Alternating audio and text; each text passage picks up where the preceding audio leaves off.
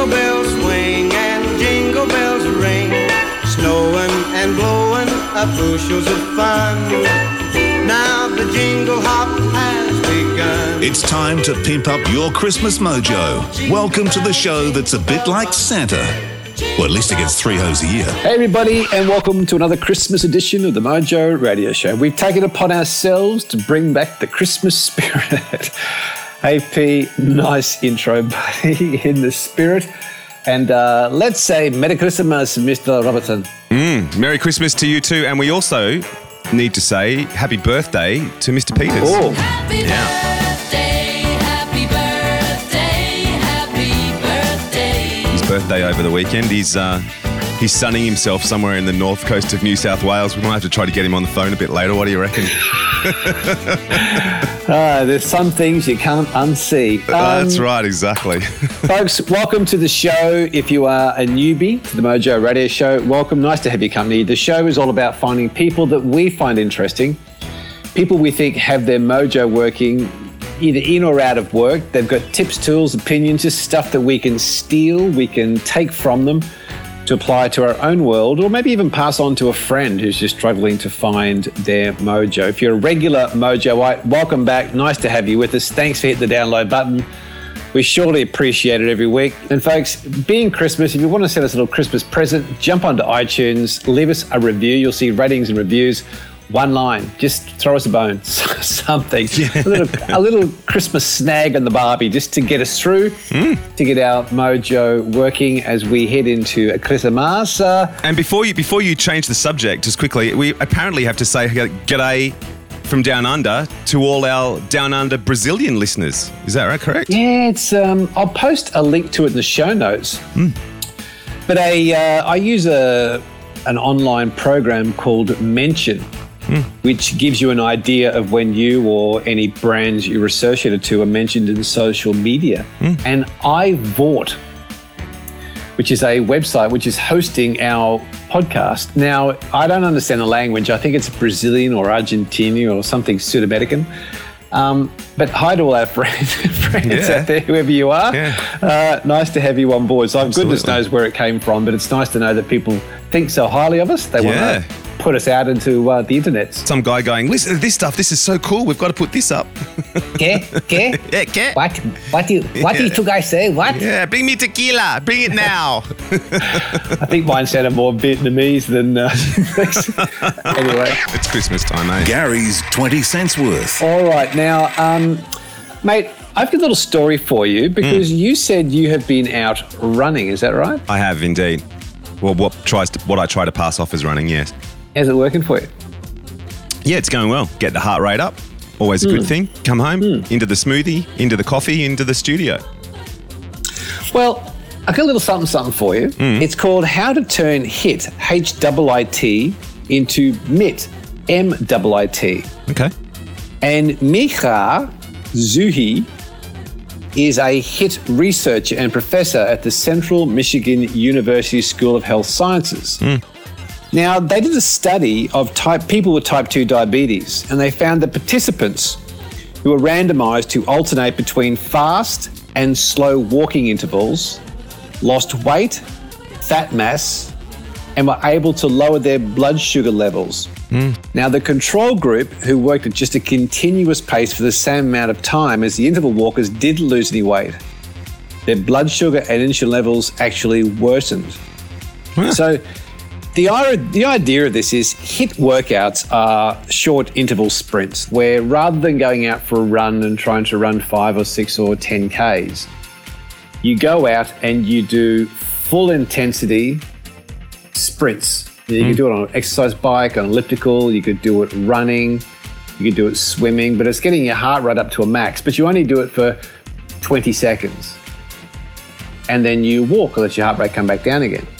And then you sprint again, and then you walk, let your heart rate come down again, or you hmm. cycle slowly. So the idea is high intensity, then you let your heart rate drop down, high intensity, and you might do seven to eight repetitions of this.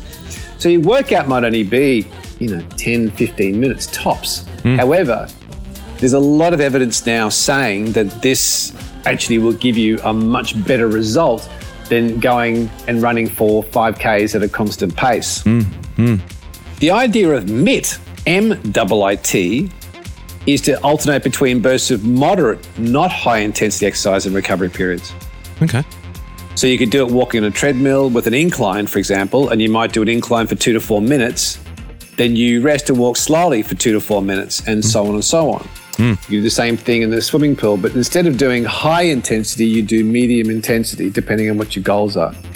So I, the people I work with one on one, I regularly suggest this, and people have seen really good, really good results from it. Hmm. It also doesn't tax your body as much because we think we have to go out and do these long hour sessions in the gym or mm. go for long runs on the road. Mm. In actual fact, it's more time efficient, it's better for fat loss, better for your, your sugars, and so on. So, mate, over Christmas time, I'd be recommending looking at the hit. And if the hit doesn't work for you, just do medium intensity. Just do something where you can even walk briskly at a pace uh, and then walk slowly, but just do four, five, six, seven repetitions of it. And Yeah. um, Do you know the only problem with that is the guy who came up with it obviously didn't have a 15 week old border collie who, when you run and then slow down, looks at you as if to say, "Well, what? well, Why see, that's where- stopping?" that's where you've got to get onto Cesar Millan. yeah, that's right. whisperer, and you've got to you, you, you got to get yourself a little bit of dog psychology, brother. Yeah, That's what you need to absolutely. He just doesn't So get it. He just looks at you and goes, "Man, come on! I was running. What's going on here?" we uh, we digress. But I will post this full story, this full study. Um, into the show notes for anybody who's interested. But folks, I would highly suggest you read this. It's time efficient. Hmm. Results are great. I worked. I use it myself when I'm training for the Tour de Cure. It uh, it's very good. well, it doesn't sound like there's too much hit or miss about that, then, does there? Ah, yeah, he's here all day. Um, we have got a big show, a couple of guests on the line. So should we just jump into it? We've got another. It's a Mojo Show Double, Shot Monday. Hit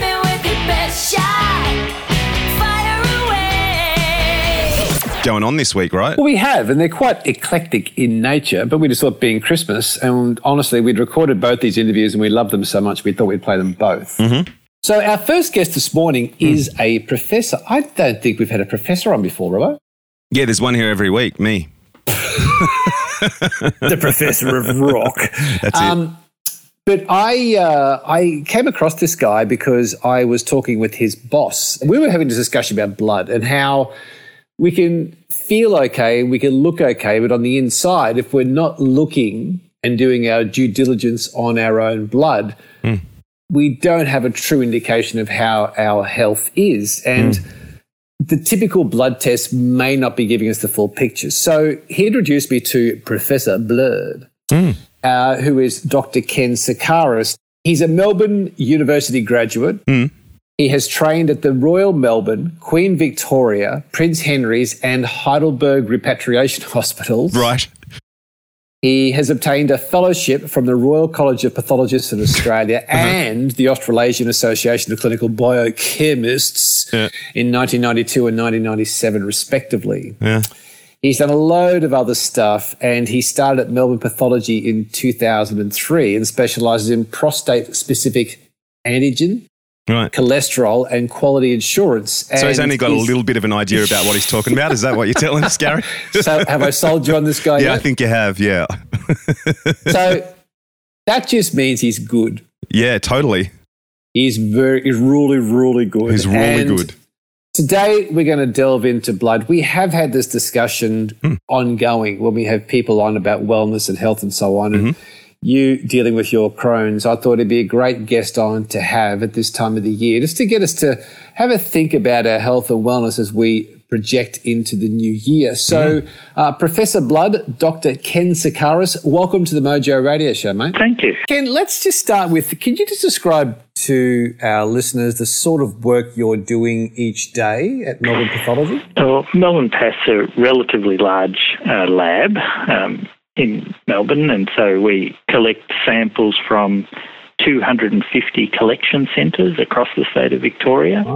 And so in our central lab, we receive mainly blood sample, but other stuff as well, from about 10,000 patients every day.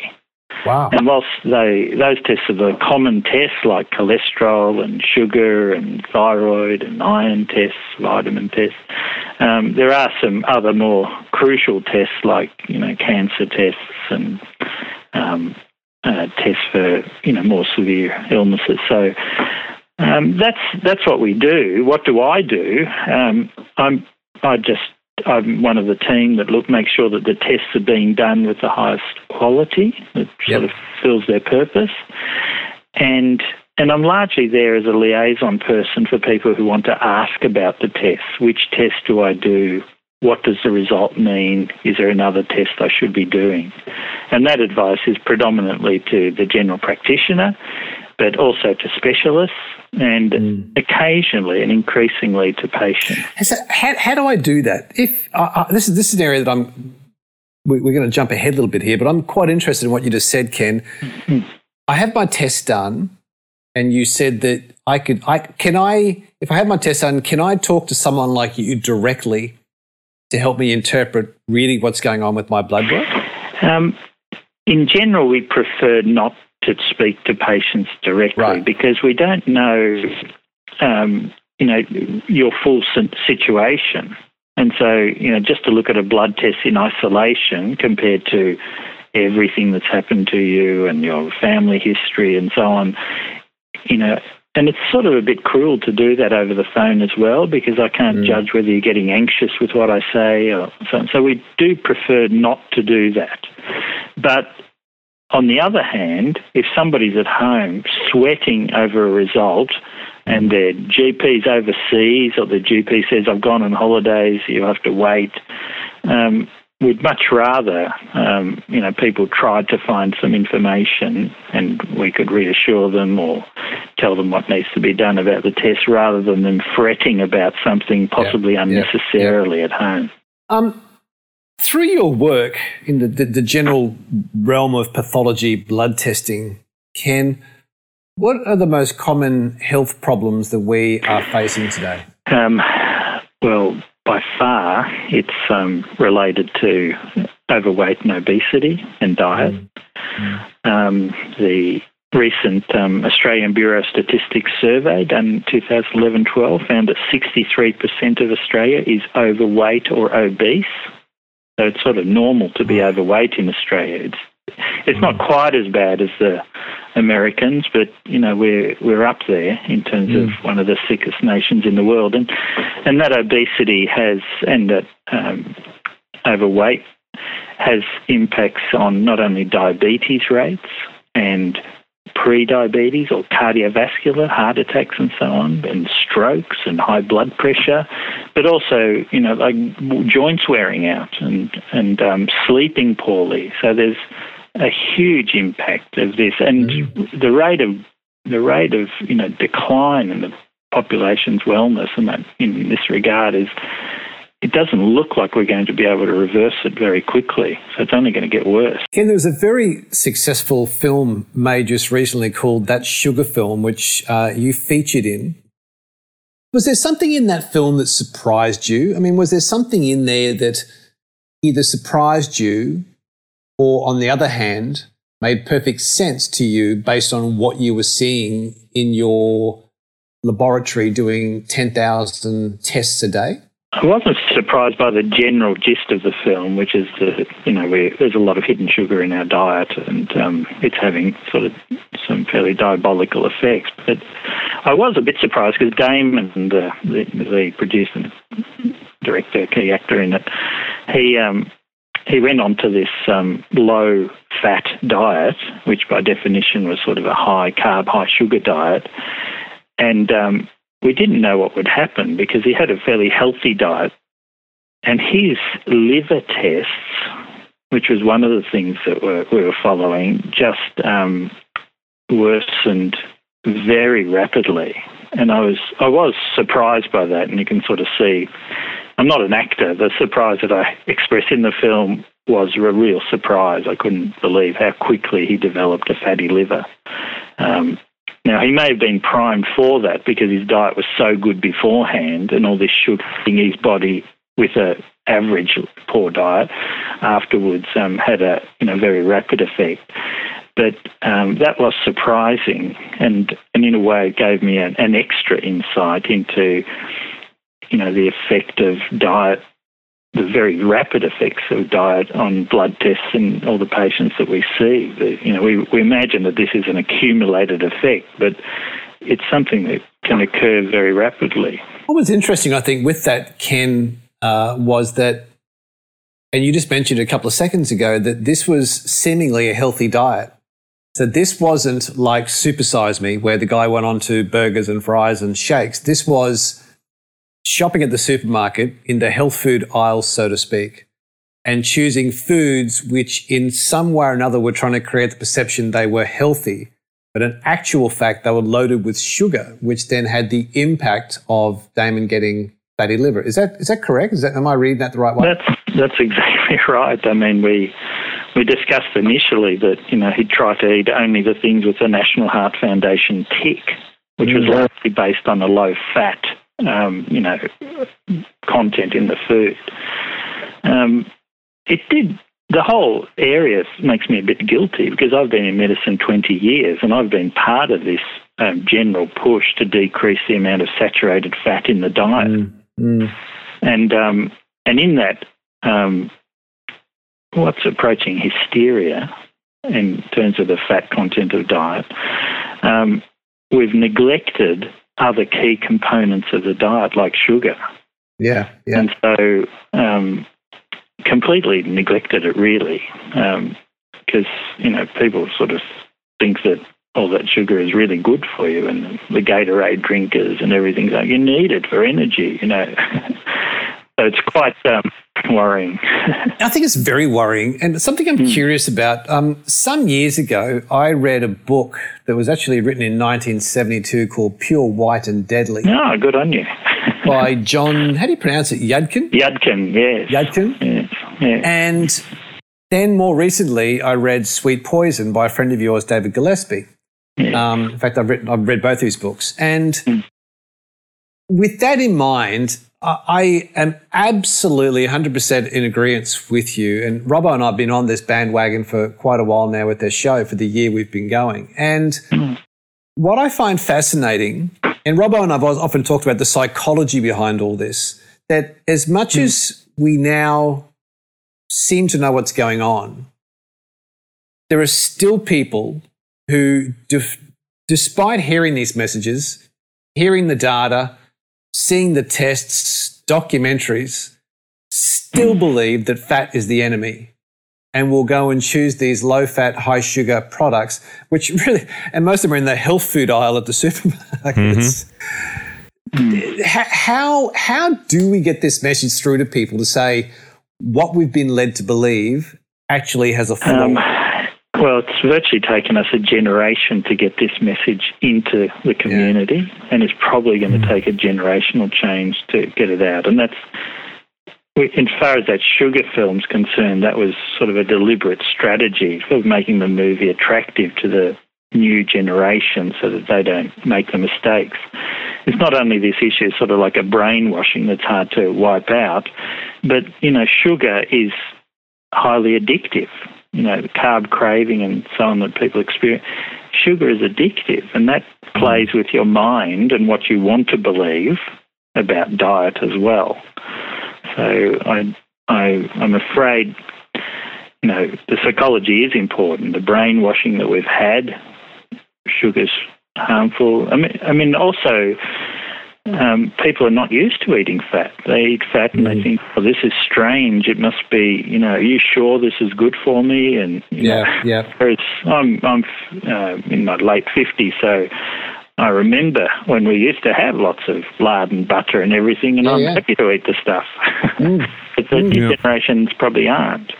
The other thing that um, I'd, I'd say about the you know having to change the system is that carbohydrate containing food is very cheap to make cereals Yeah. and sugar and so on. So for it's virtually impossible even if we could get the message across by tomorrow that everyone should be decreasing their sugar and carb consumption and increasing their fat consumption. The food industry is not ready for it. If there is someone listening to the show Ken, and they are interested in knowing what's going on inside themselves. So there is someone who thinks, and I, and I hear it all the time, oh, my diet's pretty good, but it's the pretty part that's messed up. And what they think is a good diet, in actual fact, has some major downfalls in it in terms of the hidden sugars that we've talked about with the movie and Damon and so on, eating what he thought was a healthy diet according to the labels, but in actual fact had a lot of hidden sugars. If there is someone listening to the show and they would like to know specifically what is going on inside themselves, like some actual science specific to that individual, where should they go and what should they ask for to get the best possible blood panel to give them an indication of what's going on inside before it's too late? Um, before you get to a blood panel, um, we've sort of got a blindness to the to weight. We sort of people don't like to think of themselves as overweight and so on. And, and I'm often talking to GPs about people with poor blood panels, and they're arguing with me about whether it's bad or not. And I eventually ask them, well, tell me, how heavy are they? What's their BMI? And you should never ignore that factor. And that would be the first thing people say, oh, you know, my even though I'm slightly overweight, it's genetic, it's nothing, I'm feeling great. You know, there are a million excuses. Yeah. So I would say that everyone who's got a BMI of over 25 or certainly over 30 should accept that they've probably got a problem mm. and yes, and go to the next step. Now, with the blood test, what value are they? I mean, to a degree, if you're obese, what, what are the the blood tests are just going to reinforce that message. But mm. one of the major values of the blood test is that it will reinforce the message. You take um, some action, and the blood test will improve. And so not only will the scales improve, but the blood tests imp- will improve. And so what you're right. saying is you'll get a external message and an internal message that you're doing the right thing. Yeah. So it's, it is quite a handy thing. Now the blood test that um, I like the most, the pre-diabetes thing, uh, you know, the diabetes or pre-diabetes. There's a new test now, um, and that's called the hemoglobin A1C test. So it's a bit of a mouthful, but what it is is just as sugar sticks to you know your fingers and makes them sticky and so on, sugar sticks to the red colour in the blood, the hemoglobin, and that's what hemoglobin A1C is, just glucose stuck to hemoglobin. And so the higher your sugar levels, the more hemoglobin A1C we measure. So it's a measure, because hemoglobin lasts so long in the blood, it's a measure of your sugar levels over the last three months. Wow. That's a powerful test at not only predicting diabetes, but it also has a very powerful prediction for heart disease.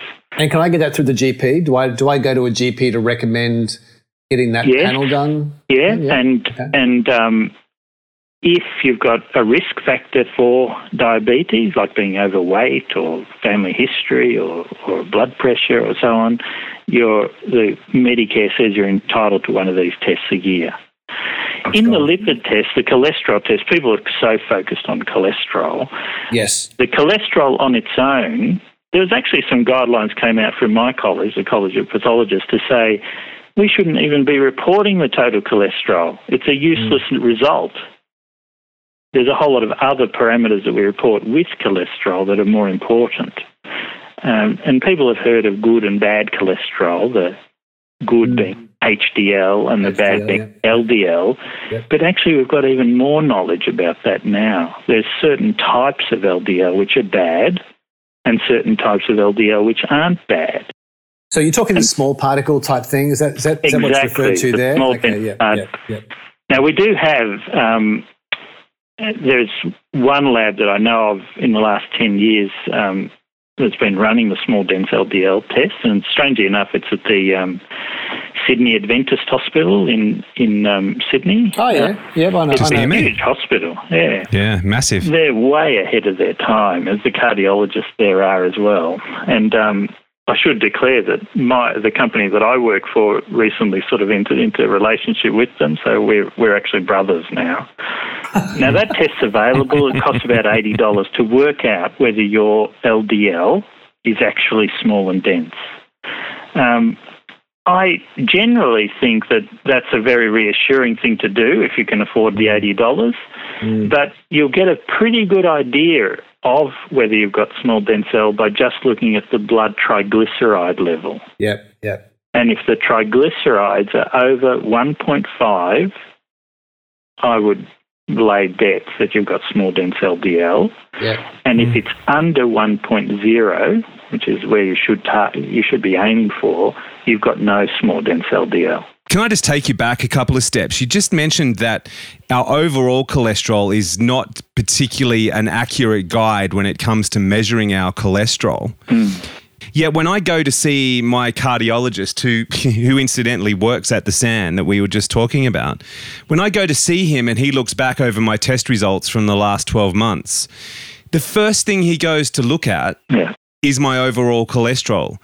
So I'm presuming is that still a starting point to understand what's happening with our blood? It is a starting point because when the statins came in and all the new drugs in the 90s, the the pharmaceutical benefits schedule determined who was entitled to get these drugs.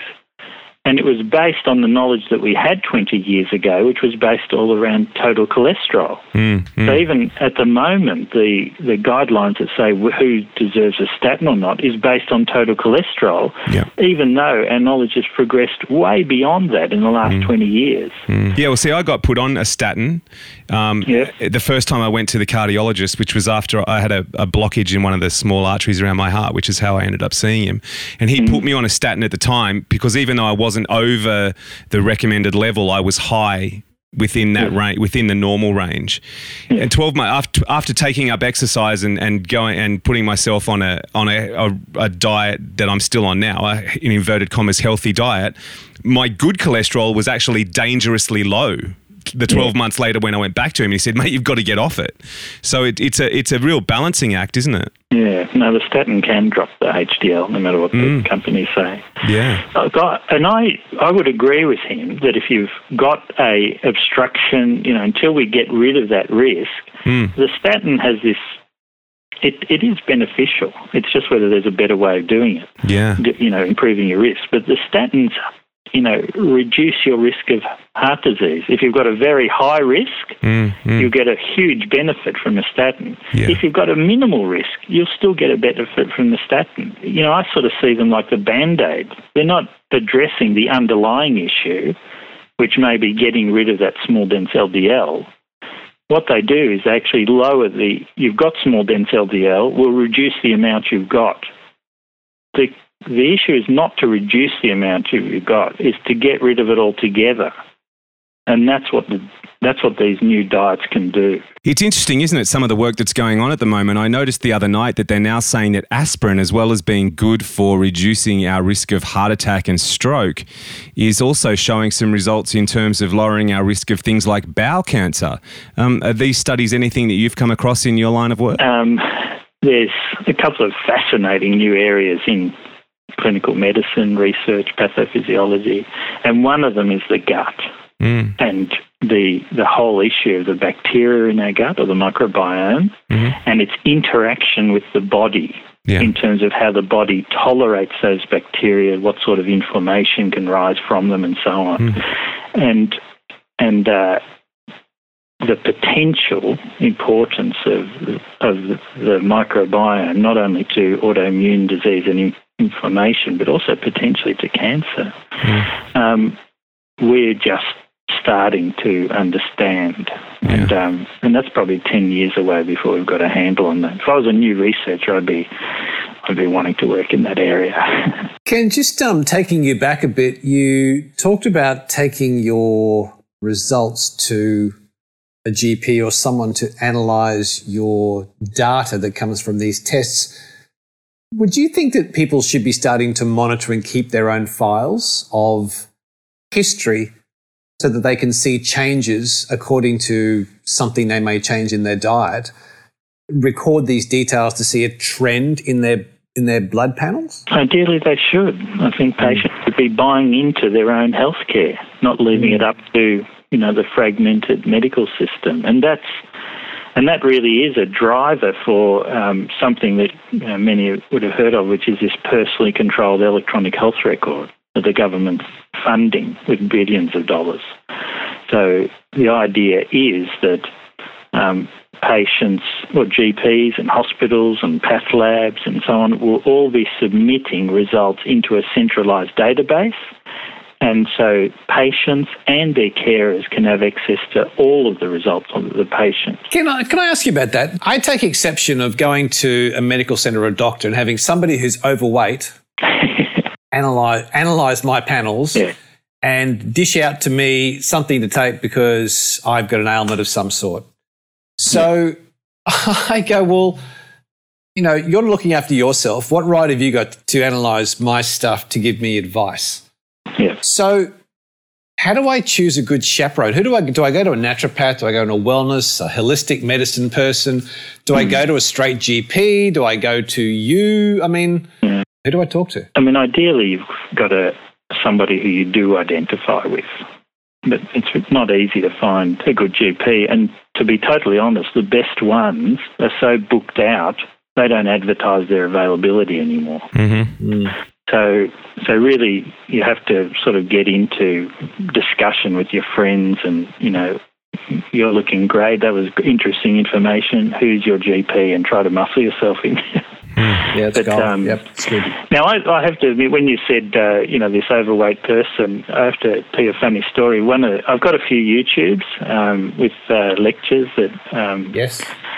and uh, after the first one, which was uh, actually uh, before the sugar film, um, I had it up on site, and I got a bit of a, um, I got a few comments, most which were good, but one of them said, "Don't believe what a fat guy says." now, my BMI at the time was 28, 29. And and I just committed to this uh, movie, and I was thinking, what the hell am I doing? So I actually went on the diet and lost 15 kilos. And um, and by the time that comment went out, I, I went got back to that guy and I said, look, you're right. Uh, you know, I was my my BMI was bordering obesity, and um, and I ignored it, and um, and so now when when people talk to me, they sort of see that I've got a commitment to the message that I've got. I actually practice what I preach, and um, ideally, you find somebody like that. Yeah, uh, look, I, I got to say, my cardiologist, you know, if I if I put on a kilo every every twelve months, you know, in it, in the twelve months since I've last seen him, he'll stomp on me absolutely one hundred percent. Yet he's half my height and twice my weight, without a, without any doubt. With, you know, and it's just a bit like you. I walk out of there, uh, uh, you know, once a year and just to, with a smirk on my face, going, "Yeah, okay, I'll worry about that one kilo later on, maybe." You know? You're a broken. You're a broke. Walk out a broken man. yeah, that's right, exactly. Great story. He's a lovely guy though, and a great cardiologist. So um, I shouldn't Um, shouldn't be. At be least too. he's not smoking. So. That's right. Yeah, he's well, not smoking. Not, not in front of Robbo, anyway. Um, yes. Can you you have the nickname Professor Blood? Oh, yeah. actually how you were introduced to me. it's just the coolest name. How did you end up with that nickname? Damon came to me. He had some funding for the sugar film, and he said, "Look, I'm planning to do this. Can you do the blood test?" And I thought this is a good message about sugar. Yes, I'm going to do it. And I signed some contracts there, a couple of pages of fine print, and. Uh, then the movie got bigger and bigger because the you know the investors liked it and it got more funding and the animation and so on. Then he sent me the the book, the that sugar book, which is a great summary of the of the movie, and it's got recipes and other things. And um, my daughter was paging through the book. I didn't even notice. He said, "Oh, I like your picture in the book, Dad." And I said, "What picture?" I didn't even notice anything. And it was because I was a cartoon character in the book. I was like a, a vampire called Professor Blood.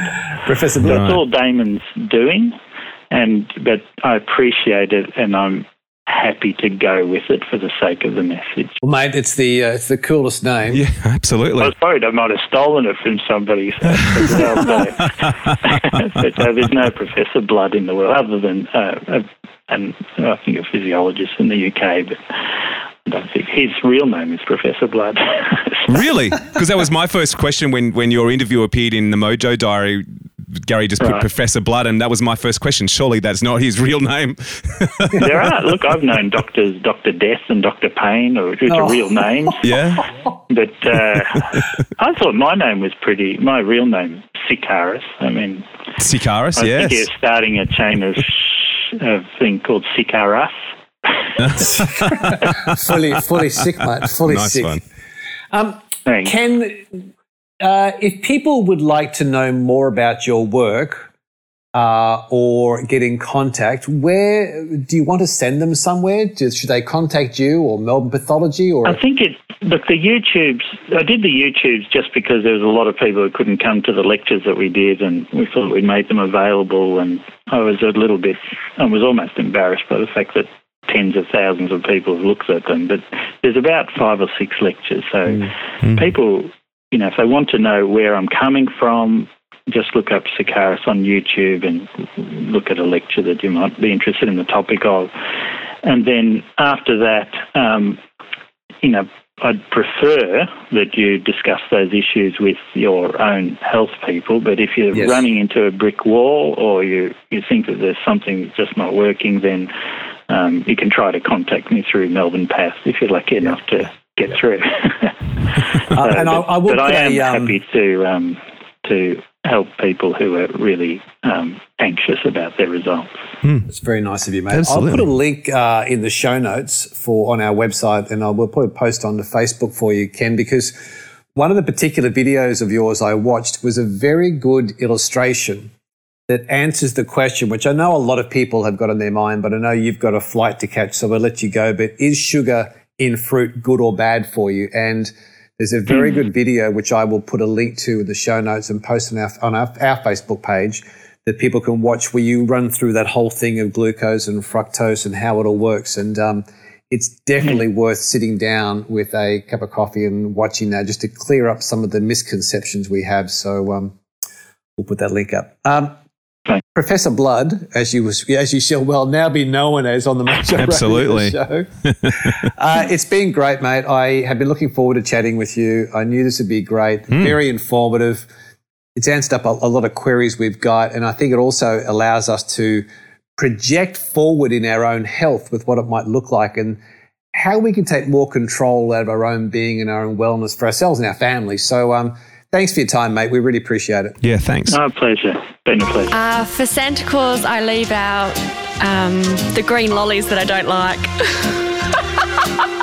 I hate green lollies. Santa baby. a beer and some biscuits. Beer and what it leftovers from the fridge. I leave carrots out for the reindeers too. Oh, I don't know. I don't know who eats them. I'm never there. A beer. Always a, always a jug of beer and, and a couple of cookies. You must be pretty pretty full by the end of the night. Santa baby. And hurry down the chimney. The Mojo Radio Show. You know, Robbo, there's a lot of great stuff in that, but one of the things that I keep thinking about that we hear from a lot of our guests on health and wellness is just taking responsibility for your own health and actually doing the research yourself to know what's going on inside your system and outside your system. I think, Definitely. and really, you know, if that's not working, mate, your mojo ain't going to be working. hmm Yeah, I can vouch for that at the moment. My um, my Crohn's is playing up, and it certainly mucks with your head at the same time. Yeah, So um, yeah, so yeah, yeah. not a good thing. But uh, on a happier note, though, I was watching the project here on Australian TV a couple of weeks ago, and came across this fantastic feel good project. A man who's uh, not only out in the corporate world as you are, week in, week out, but um, he's using his corporate speaking to basically help thousands of people all over the world who have been victims of landmines in a really, what I think is a really innovative and clever way. So, um, on the line from the Helping Hands project, we have Matt Hendricks. Matt, how you going? Really well, thanks. Thanks for having me.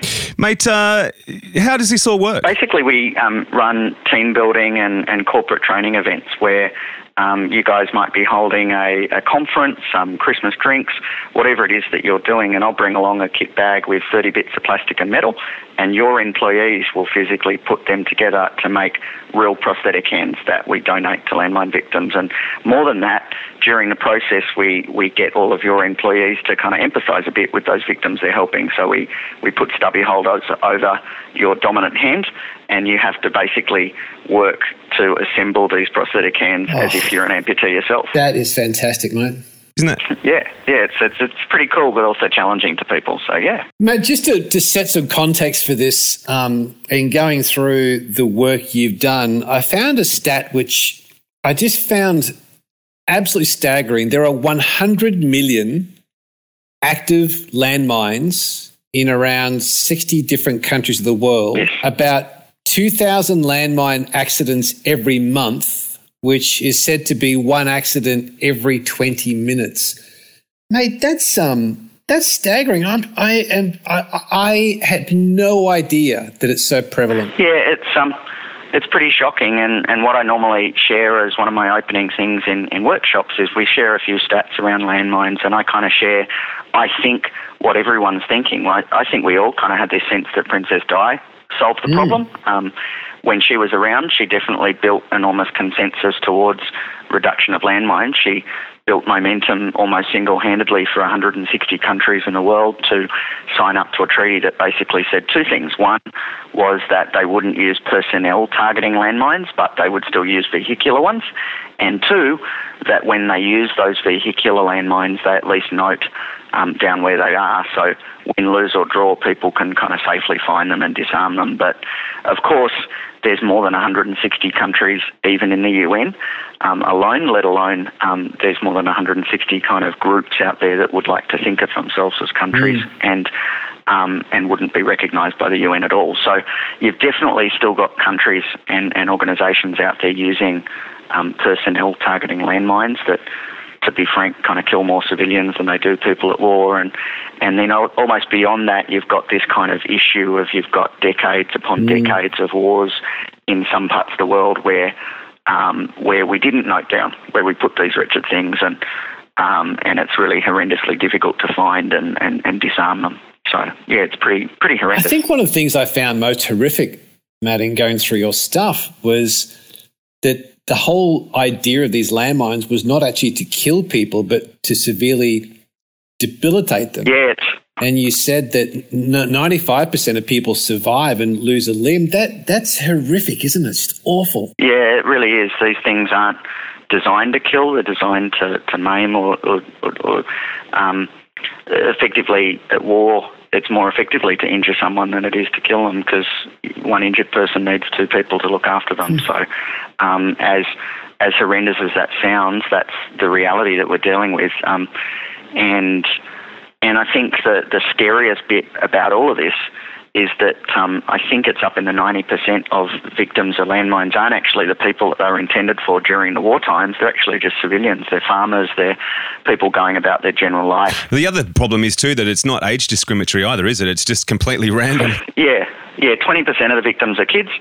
Um, you've got things called bouncing betties that detonate twice. One will, um, one of them, detonations will fly the thing up in the air to about a metre above the the ground, and then the second one will be the real detonation that'll send ball bearings across kind of arm length. I mean, these things are pretty pretty diabolically bad. So we call you up, we get you to come out to our business and, and hold one of your workshops.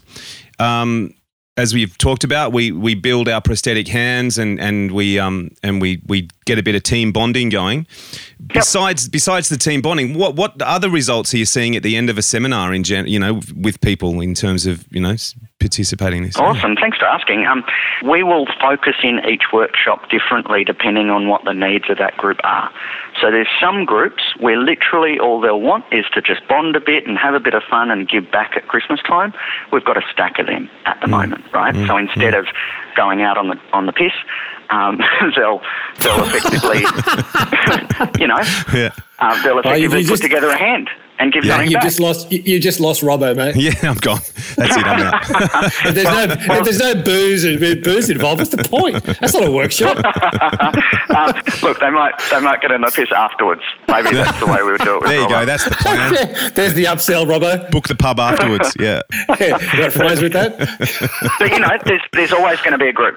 That's going to um, that's and, and heaps of groups that get together just for the bonding, and it's a really great way to bond as a team to give something back to someone. But but then we've got um, BHP and Rio have both um, explored doing it as a hand injury awareness activity.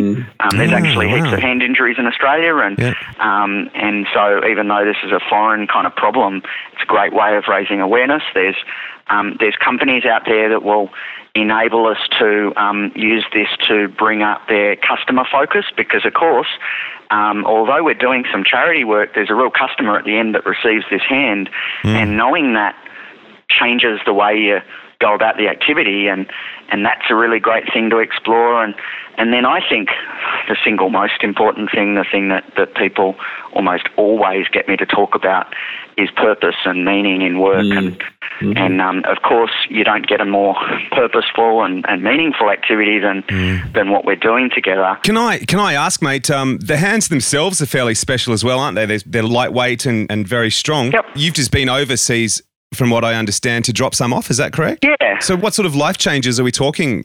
I mean, you know, the the, the, the major ones are obvious. The hand we delivered last week was to a lady that was in her 70s. She lives in a mud hut um, in a remote village in Uganda.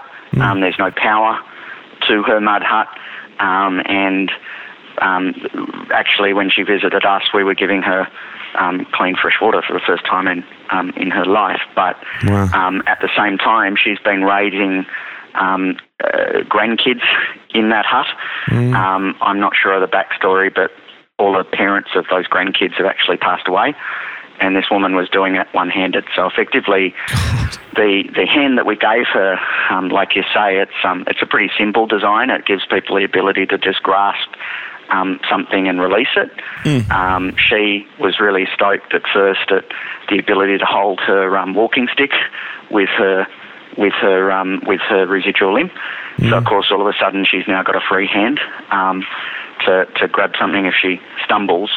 But I think more than that, um, when we fitted the hand, we kind of always encourage people go home, practice with it. You'll find all sorts of um, opportunities to use it. So we've we've um, I mean, beyond the woman in Uganda that we helped out, um, that I'm sure will find uses um, that we haven't even imagined. But um, beyond that, if you start to think about a double amputee, for instance, that receives our hand, we've we've met people that haven't been able to wipe their bottom. Um, without the help of relatives for their entire life. We've met people that haven't had the dignity of being able to hold a spoon and, and feed themselves. They've kind of had to rely on carers or eat directly off a plate on the table. Um, you know, the, I think the gift physically that we give people is transformative, but I actually think the emotional gift of letting someone know that someone loves them, that that person hasn't even met them, and that they're on the other side of the world, we actually think sometimes that emotional gift is almost more valuable. Matt, what's been the? Well, we'll let you go because I know you, you've because of the success of your spot on the project, you have got a lot going on in doing this work, which is great. Yeah. What What's been the impact for you personally? You you spoke of purpose. We know that. We know the power of helping somebody else. For you, since you started on this journey, wh- what would you say has been the greatest reward for you personally? I was in a refugee camp um, last Thursday, and um, that refugee camp was in Uganda. And um, these aren't people that are fleeing Uganda, although I would understand that it's a pretty um, poor country with not many options. But these are people that are fleeing from places that are even worse and fleeing to Uganda. They're people from Rwanda, um, Congo, and, and other kind of surrounding countries.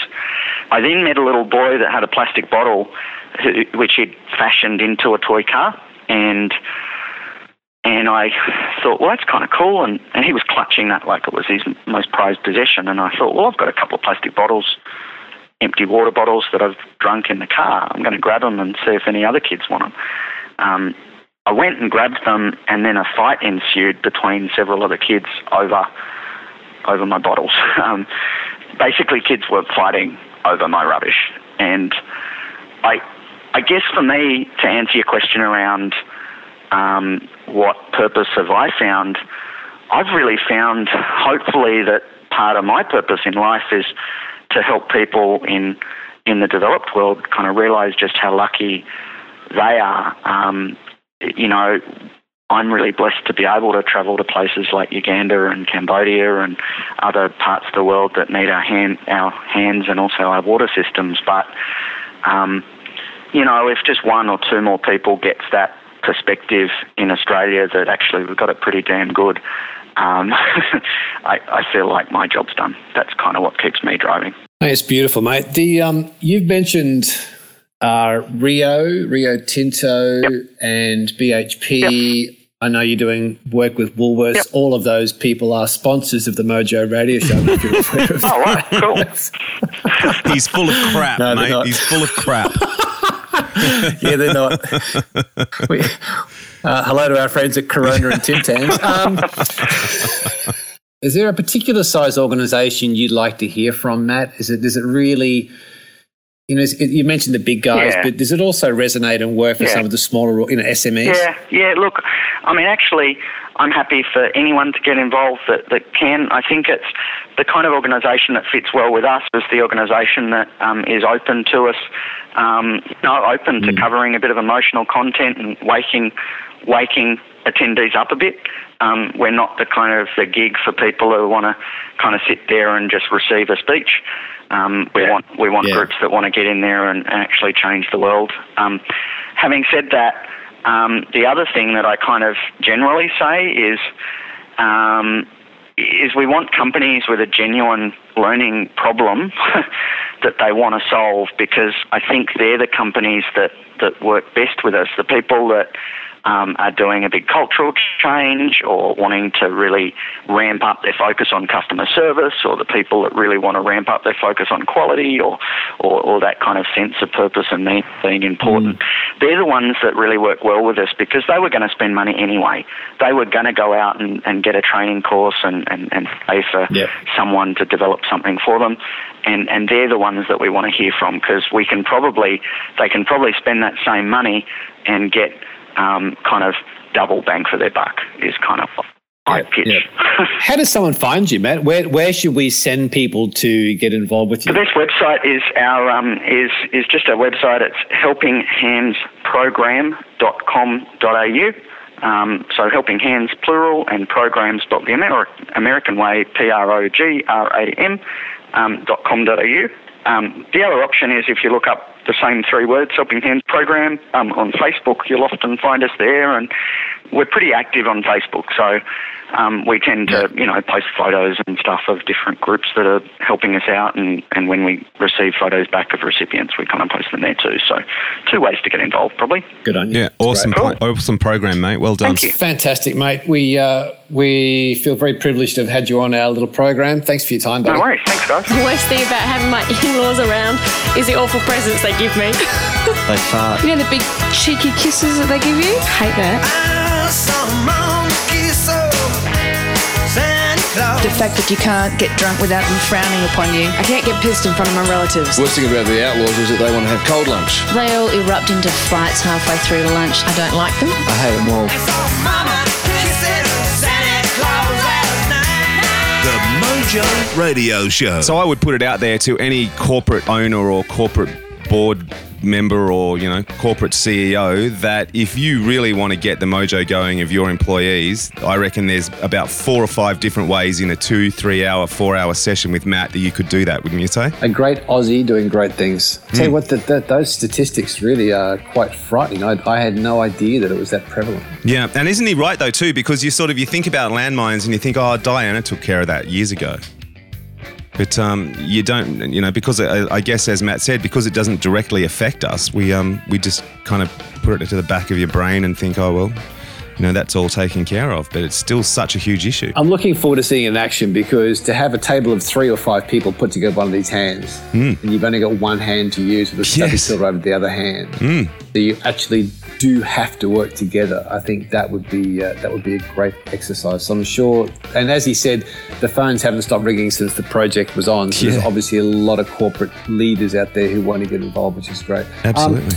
that's been a big show. Uh, what do you got to close?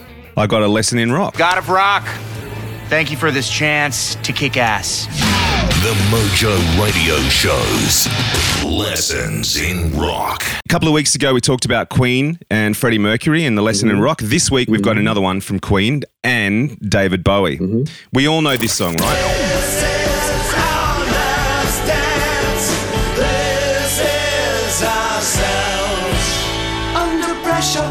Did you know that on the original version, when it was originally written, David Bowie wasn't even thought about as, as a partner on it, and it sounded like this.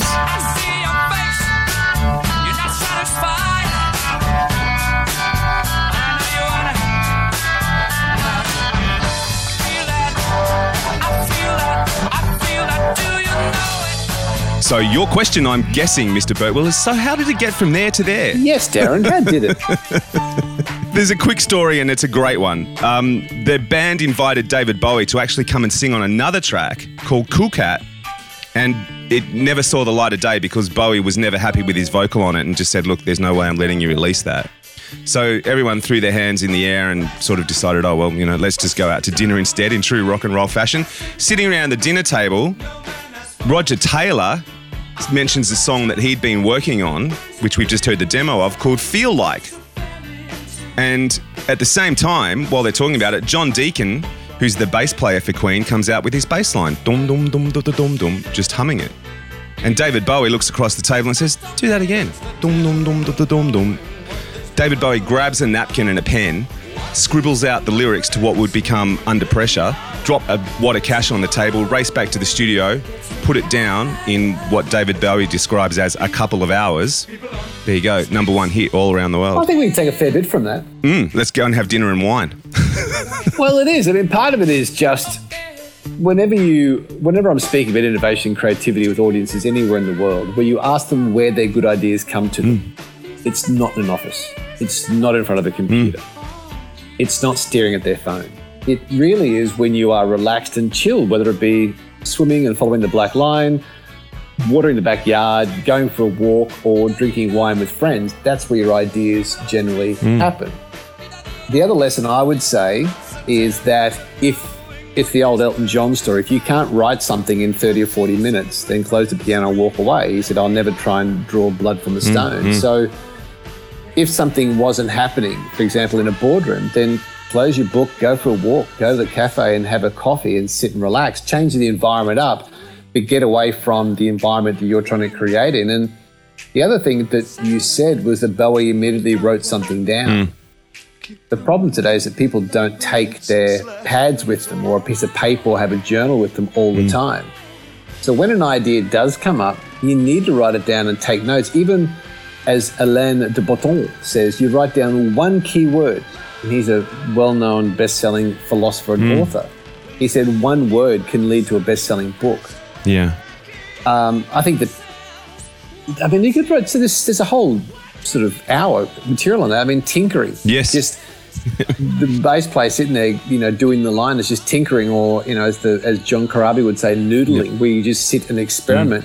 But we don't take the time in the corporate world to sit, experiment, and play. And what's more, I think the other thing that's really compelling is the fact that when they had a germ of an idea, they played with it, noodled it, got some ideas down. They then threw some bucks on the table and back and did it. And I think one of the issues today is that people don't have a noodle of an idea and then just take the next step, which is just throw some cash to the table, then go to the studio, then have a crack Mm. at it, then collaborate. Mm.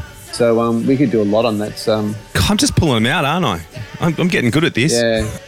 I think we should try and get Vanilla Ice on the uh, on, on the show because he really was the one who there's some creativity and innovation behind that little Yeah, puppy. yeah, I'm sure there is, but I'm not quite sure what it is. Check out the hook while DJ revolves it. Ice, ice. Mind you, you play that in a in an environment where people have had a few beers, play that, and I guarantee the dance floor is pumping. So uh, you know, leave it Indeed, that. Leave it at that's that. right, exactly. Now I've got to play out a song this week, and I, it actually relates back to last week's show.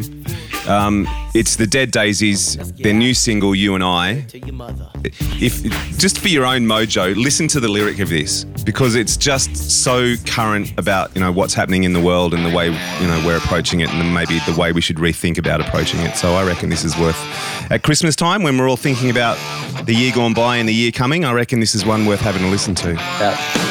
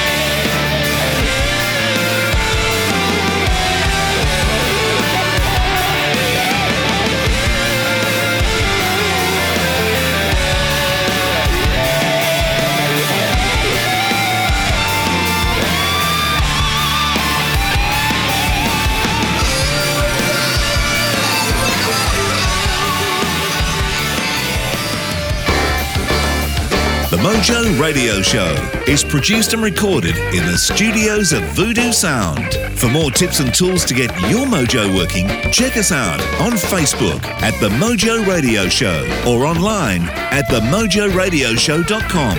For more about Gary, see GaryBertwistle.com or to polish your next audio or video production, check out voodoosound.com.au. And for the right voice, realtimecasting.com. Andrew Peter speaking. See you next time.